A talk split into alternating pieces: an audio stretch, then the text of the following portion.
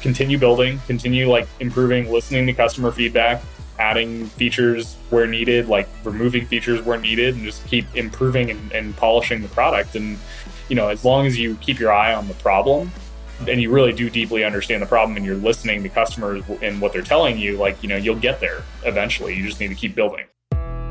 Welcome to SaaS Origin Stories.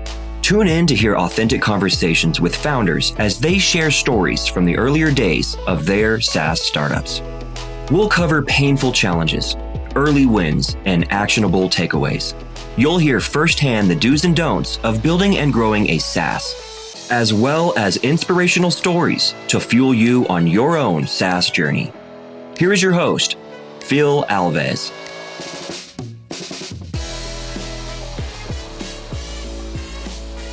Today I have Derek Osgood from Ignition. Welcome to the show, Derek. Yeah, yeah. Thanks for having me, Phil. Excited to jam on this stuff. Yeah, I'm super excited. I was looking at your background before the show, and and I'm sure you have a lot to share. It's going to be a fun chatting with you. Yeah, hopefully.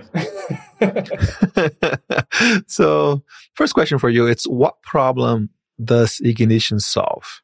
Yeah, so we, I mean, we actually solve a few different problems, you know, depending on the, the person that we're talking to. But, you know, end of the day, it's really about like, how do you actually build a repeatable go to market process, you know, within a company, you know, and, and basically create more alignment between product and go to market teams. So, you know, we help people to structure a repeatable process and then you know create more visibility and transparency for all the cross-functional teams that need you know information throughout the launch process whether you're launching new products or new features and you know we make all that stuff easier by connecting context to that content you know because we have research tools baked into the process that help you collect competitive insight customer research so basically you know we help you launch things all the way manage the launch process all the way from end to end from concept all the way through post launch measurement that's that's cool. So, and what's your background, and how did you come up with the idea to build a product to solve the go-to-market problem?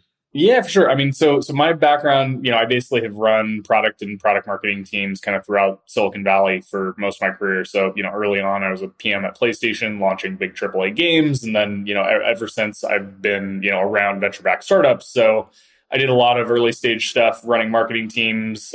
Ended up running marketing across an incubator in BBVA, which is a big Spanish bank, and then you know stood up the product marketing team at Rippling and help them scale up to a seven billion dollar valuation from seed. And essentially, you know, like through that whole process, I've, I've launched hundreds of things, whether they're products or features or campaigns or events.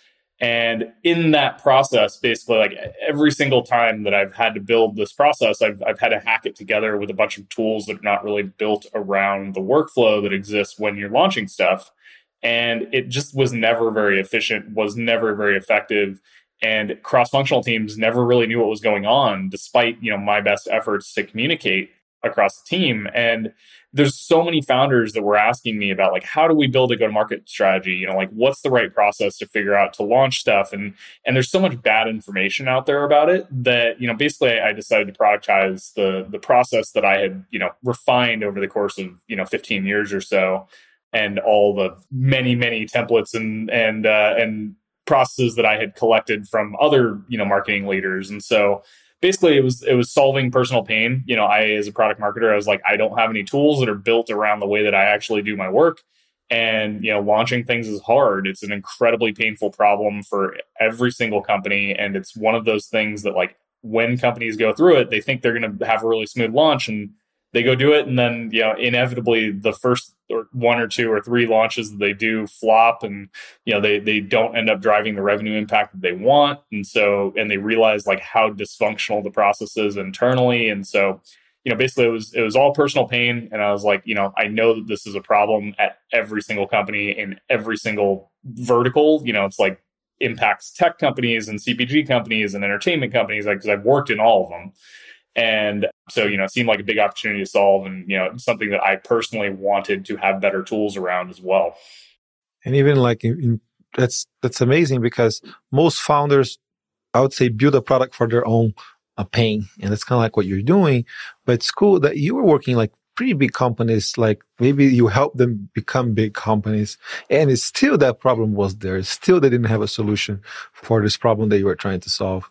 I would say it's arguably worse at big companies. Like I, have done this at startups and I've done it at big companies, and you know the, the challenges only get exponentially harder when you talk about a bigger company because you have more teams involved, you have more stakeholders who need to get get aligned around the problem. You have like more data that you need to go sift through in order to collect research, and so you know it all just becomes harder the bigger you get.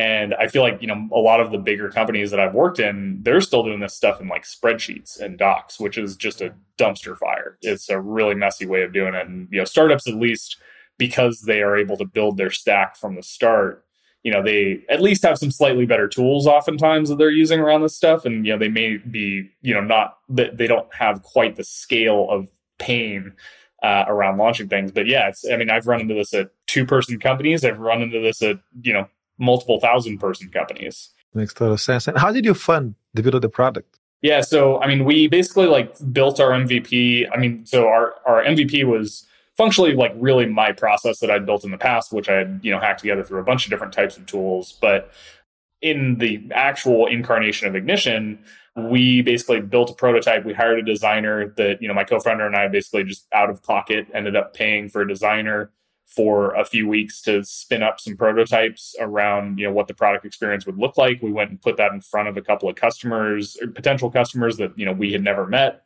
A couple of them were excited enough to say hey like we would buy we would definitely buy this.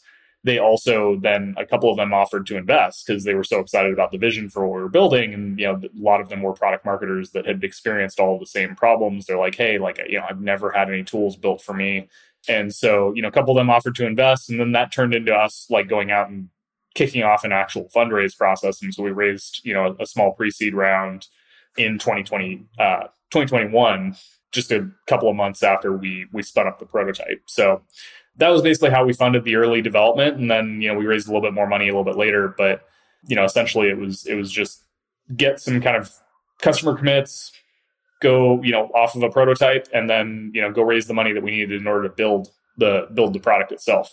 And did you quit your job to do this full time when you start building the prototype or you build a prototype working your job and then after you got the funding? How was the process? Yeah so i i mean i quit my job before ever even landing on this as the idea that i wanted to build. So i knew that i wanted to start a company. I had quit my job and i basically you know this was the idea that I originally had planned on starting, but I I spent some time in the middle there, kind of exploring a bunch of different spaces to make sure this was really the problem that I wanted to commit to solving for the next you know few years of my life.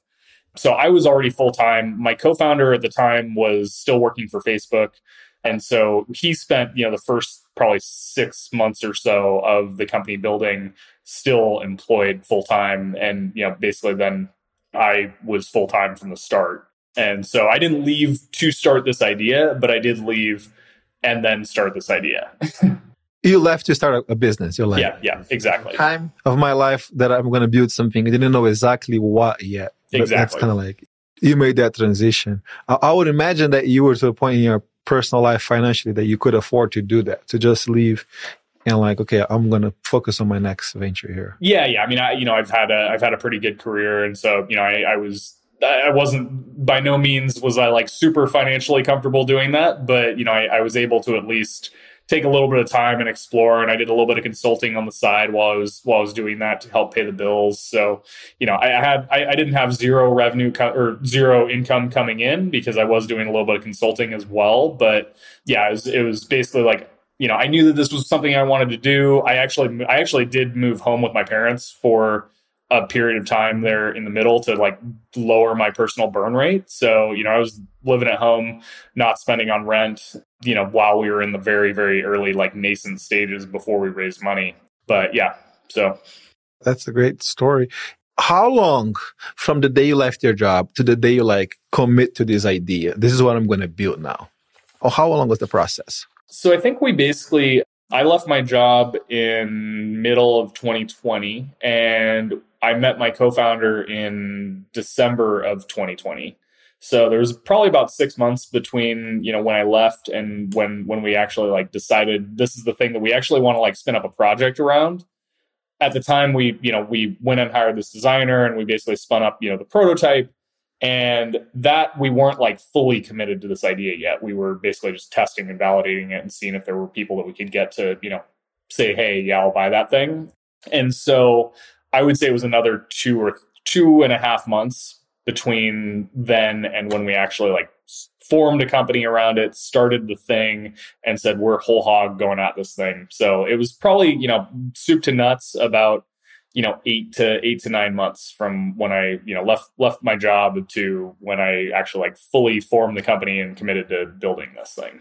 And as a good product person, you were not married to the idea until you fully validate it. You're like, I don't know if you're going to build this. Let's test it. Let's prototype. You, you have a product background. Your product manager, uh, like you start a, in product at PlayStation. So you're like, okay, is this a real problem uh, that people are going to pay money for? Yeah. And I mean, so we definitely that, like, we probably were somewhere in the middle. Like we weren't fully like, hey, we're gonna just, you know, go validate anything and it's like whatever sticks, sticks. We did, you know, we were a little married to this idea, but we definitely, you know, said, hey, we're not fully committing to this thing until we have like validated that this isn't just personal pain. It's also, you know, pain that other people are feeling so yeah, we definitely we definitely you know approached it from the perspective of like, look, we need to make sure this is a real problem that you know people uh, like really do want to you know buy a solution to before we go out and build. Walk me through the process now of like actually building the product. So you guys have a validated prototype. Yep. So how was the building and like all the way to your first customer? Like how how did that go? Yeah, so I mean, building was uh, it took us longer than we expected. I think that's like you know every entrepreneur's experience when they're building SaaS is like you know it takes you a lot longer than you think it's going to take, and that this was coming from like two people who had built a lot of product in the past, and so you know I think we built our MVP. We spent you know we originally kind of budgeted between like you know three to four months to build that, and I think it ended up taking us like something closer to like seven or eight months. So about twice as long as we we forecasted we shipped the first version of the product to a bunch of alpha customers. The first version of the product really sucked, and you know, like that's often you know the case with with many people. Um, you know, when you're building, and so we discovered a lot of like things that you know the designer that we had ended up like building prototype with like was much more of a UI designer than a UX designer and so there were a lot of like little micro UX issues that you know kind of killing the experience and so we ended up actually like basically scrapping almost the whole first version of the product that we built and kind of re-architected the product quite a bit based off of you know early customer feedback with those alpha design partners. And you know like through that process we were trying to kind of show people designs get their feedback on those designs as we were kind of like building it out so that you know it wasn't just like flying by the seat of our pants and you know building what we thought was important. We were trying to actually collect real customer feedback through that process. And then you know essentially like towards the towards the end we shipped a beta version in January of 21, um, you know, just kind of a closed beta. And that version had significantly evolved already from like the first version of the product. The first version of the product was functionally just a doc that had like the ability for you to modularly kind of send status updates to cross functional teams that needed like just bits and pieces of the information in the launch plan. And so by that point, you know, we had built a lot more integration into product roadmaps to help handoffs from product teams. And so the the product evolved a ton and know we like one of our superpowers as a company is luckily that we are able to build a lot of product really fast. And so you know we've drastically evolved the product over even the last year added a ton more functionality and like really grown from just a you know what was originally like a pretty narrow point solution into you know a full blown platform. So you know, so it, it was, uh, but it was it was a process. We ended up hiring uh, like a lot of the early build was done through an external agency that we hired, you know, and then um, we ended up hiring our own internal devs over the couple of months that we were building that initial MVP. But but yeah, it was, it was so, a process. There's so much to to unpack here. First, I would like to unpack like your strategy around alpha customers and beta customers. Like, did you charge them? Where did you find those people?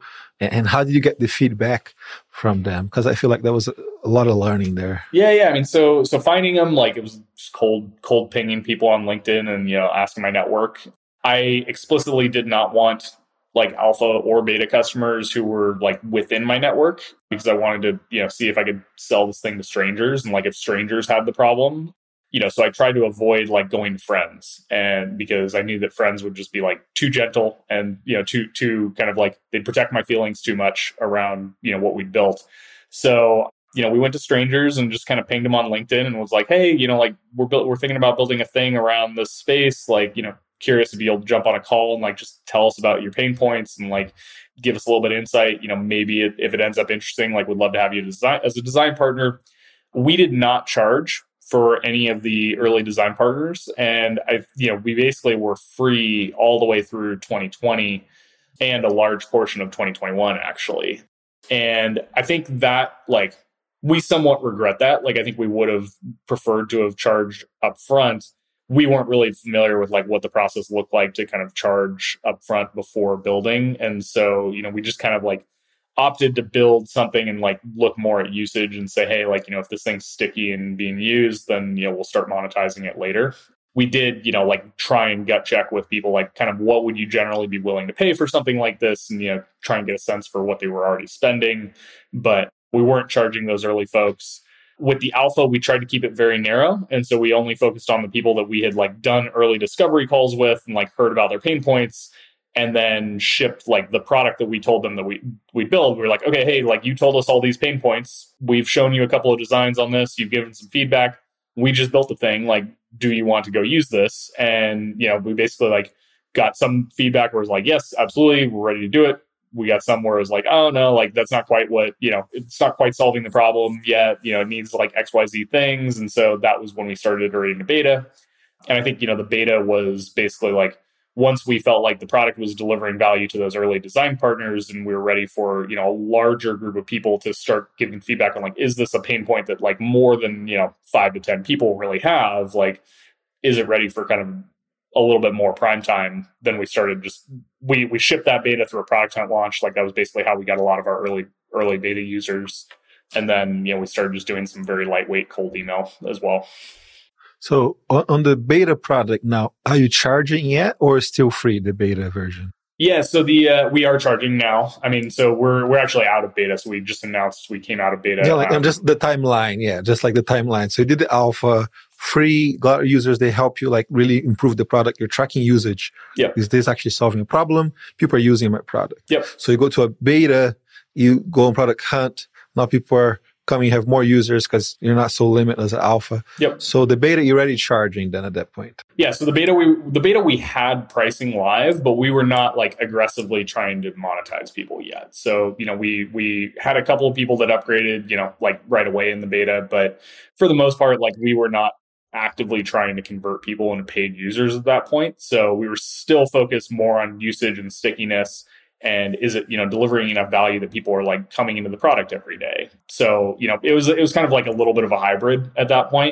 And then you know it really isn't until just recently when we started like actively trying to monetize everybody. Looks like you and co-founder having a product background. You guys follow a very product led approach from the beginning. And then you're bringing users in, but they're coming in on the free trial. Like there's a free plan and then you're seeing if they're going to upgrade, but you're like going product led all the way from the beginning. That's kind of like how, how you guys did it, right? Yeah, yeah, exactly. Like we, I mean, we're big believers in product led growth. You know, I think we, we're both product people. So, you know, we basically were, we're emphasizing, you know, like let's build something that's valuable before we start, you know, really trying to sell it actually we actually did kind of like ping pong back and forth a little bit. So like in the alpha we weren't really charging you know we, we were forcing people to kind of go through a demo in order to use it just because the onboarding was not ready. And mm-hmm. by the beta period we did have like a free trial. And then like more recently we've migrated to a full-blown freemium model because the product just now has enough surface area that we can actually upsell from a freemium plan to you know a, a paid plan. So we've we've you know evolved a little bit in the in the what that PLG motion looks like, but we've been PLG from the start. And so I want to, another thing that I talk about that I think is super interesting to discuss. You actually work with an agent.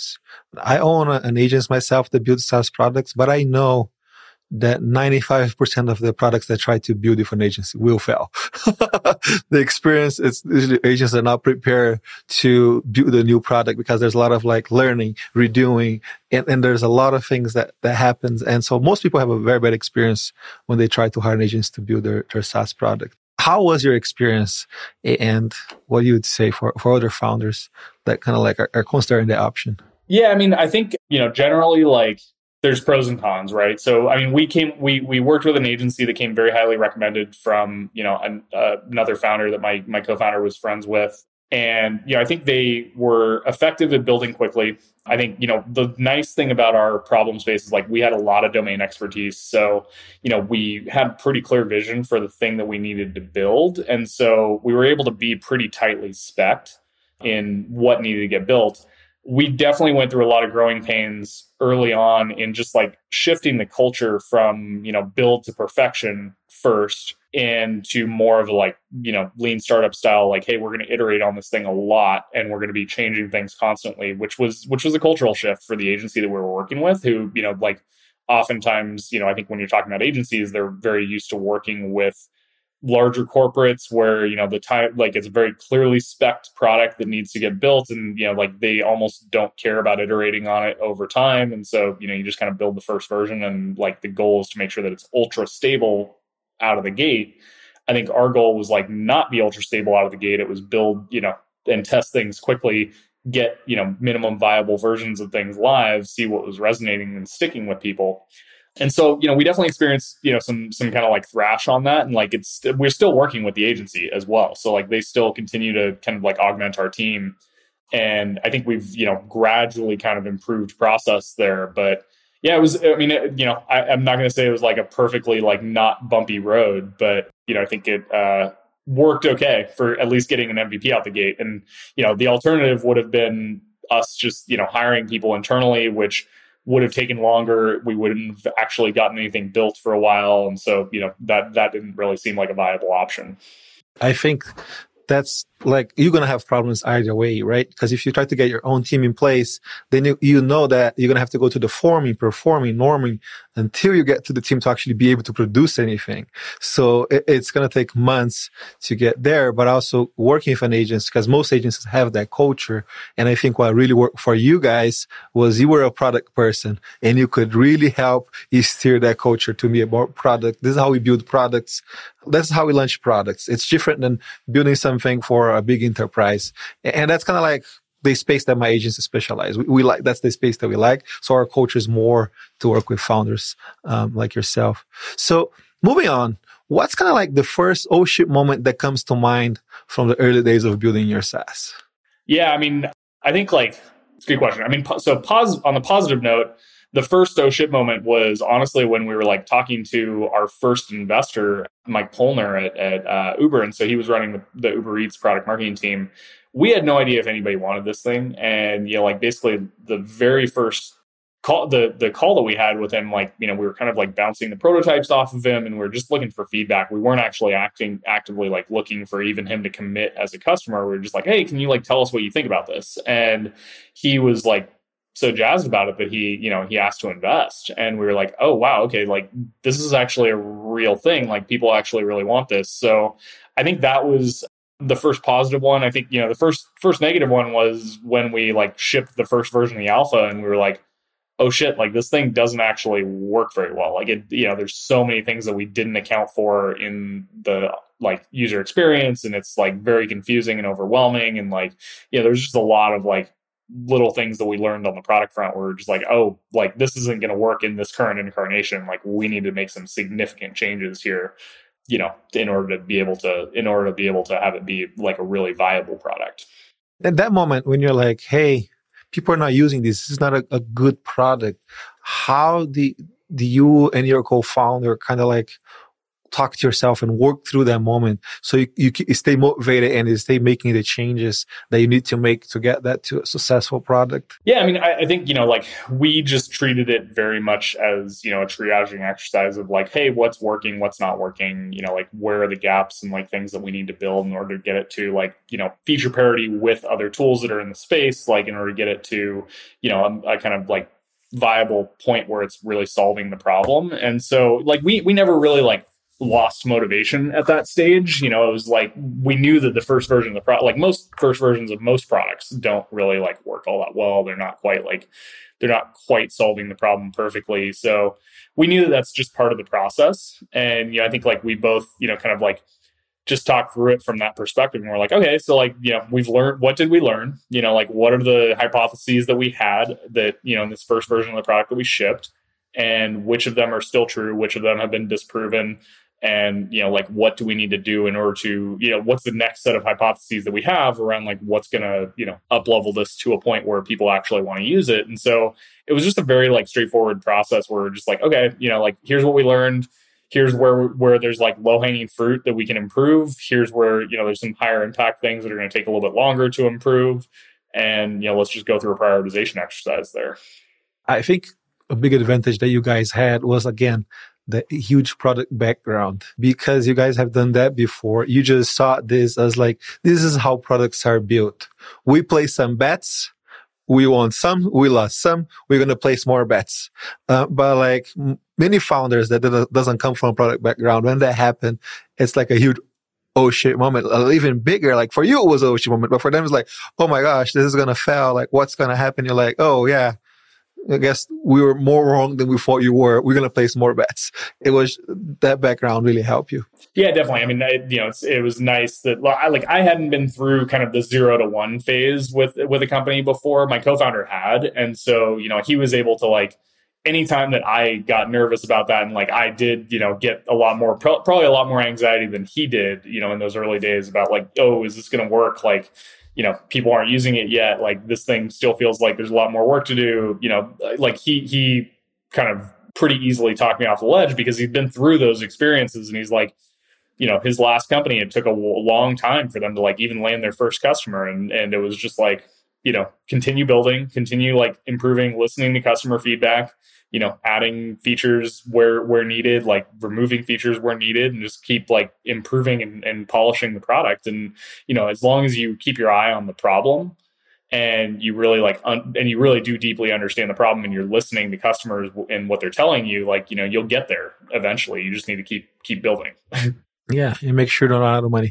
yeah, yeah, that's that's the other important but, part. Yeah, just don't run out of money. But, but yeah, but I think again, there's a huge insight here because you had that person in your team that understood zero to one, and they have been there before. And, and many founders they don't have that person, and it's great that was your co-founder, but it could be an advisor, it could be an investor, but someone that can help you. Like, okay, this is how it goes. Uh, you, you know, that's that's why people so many times go to incubators like YC. It's because they just have done zero to one so many times.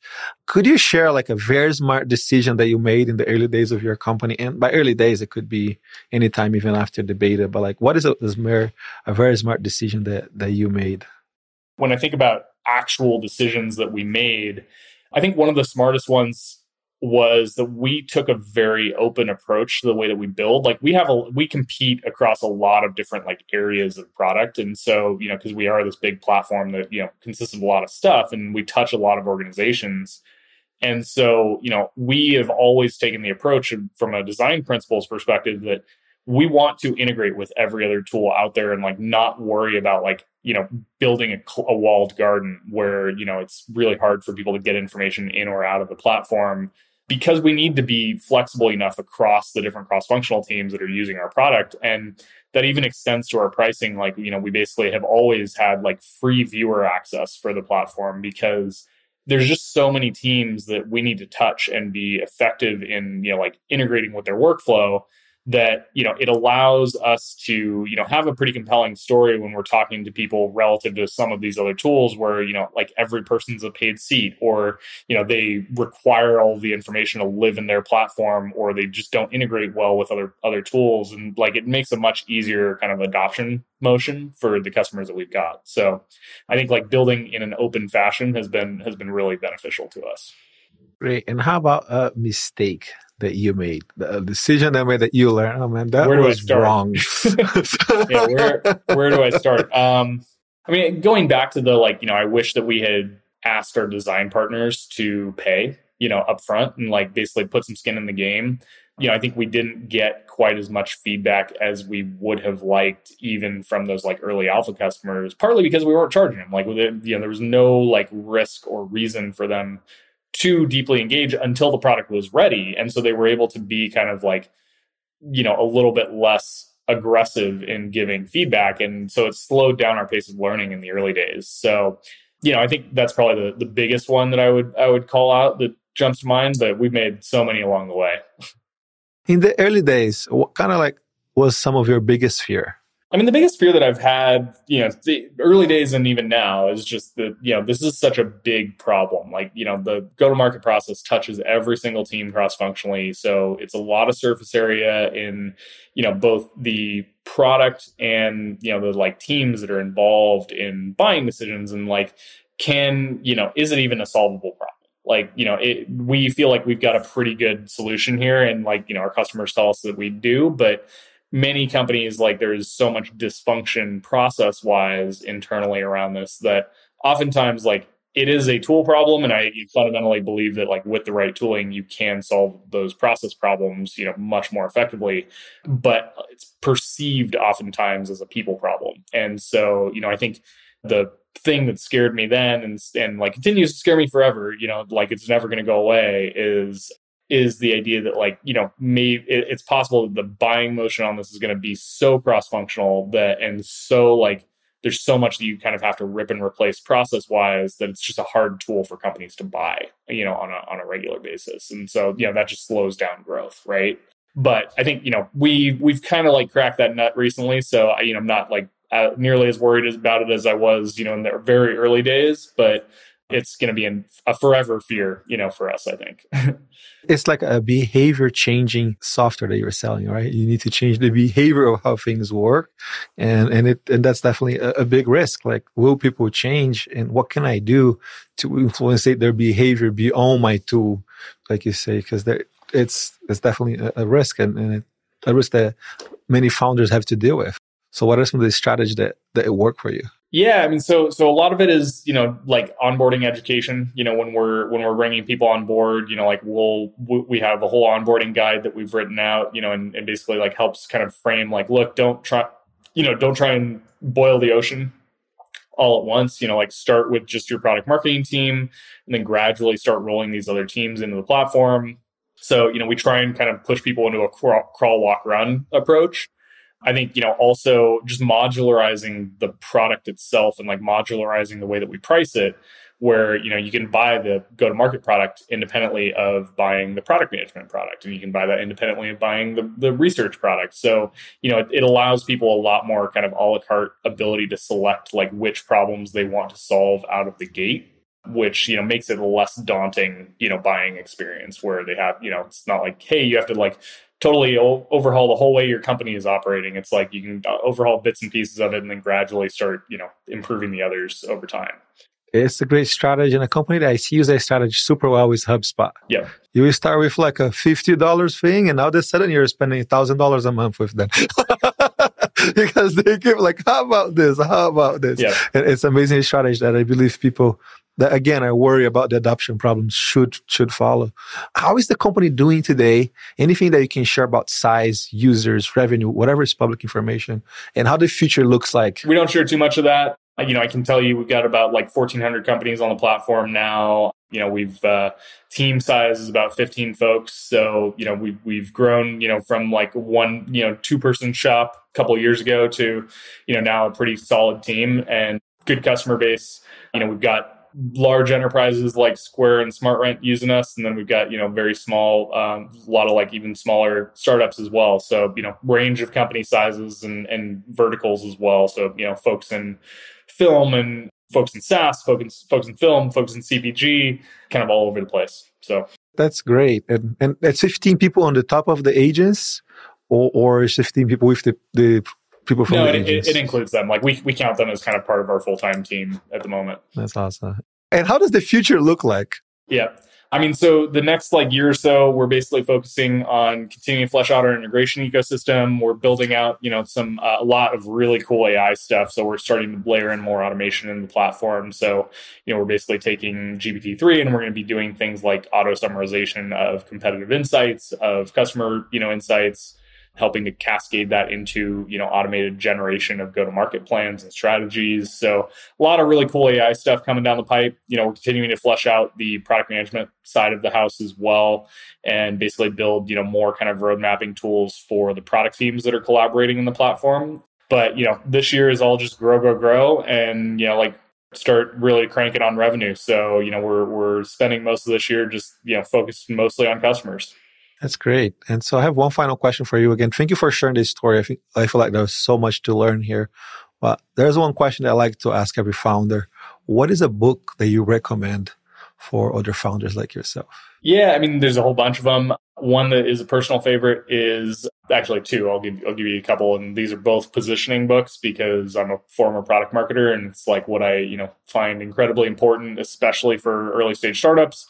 One is obviously awesome by April Dunford, and then the other one is uh, Made to Stick and you know, between those two, you know, I think most founders will walk away with a pretty killer ability to you know structure their narrative, which you know is critical to getting customers, is critical to getting you know investment, it's critical to getting press, like anything you want. So, so yeah. I read Made to Stick. It's a great book. I love it. I'm going to read the other one you recommended. I'll pick that one up.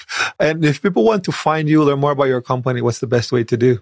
Yeah, so our website is uh, haveignition.com. And, you know, if you want to reach out directly, my uh, my email is derek at haveignition.com. And, uh, you know, love to hear from folks directly. Awesome. Again, thank you very much for your time today. Yeah, thank you so much.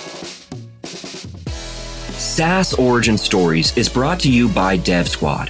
To find out more about how we help entrepreneurs launch new products and help larger businesses plug in a ready to go development team, visit devsquad.com. Add us to your rotation by searching for SaaS Origin Stories in Apple Podcasts, Google Podcasts, Spotify, or anywhere else podcasts are found. Make sure to click follow so you don't miss any future episodes. Thanks for listening, and remember every SaaS hero has an origin story.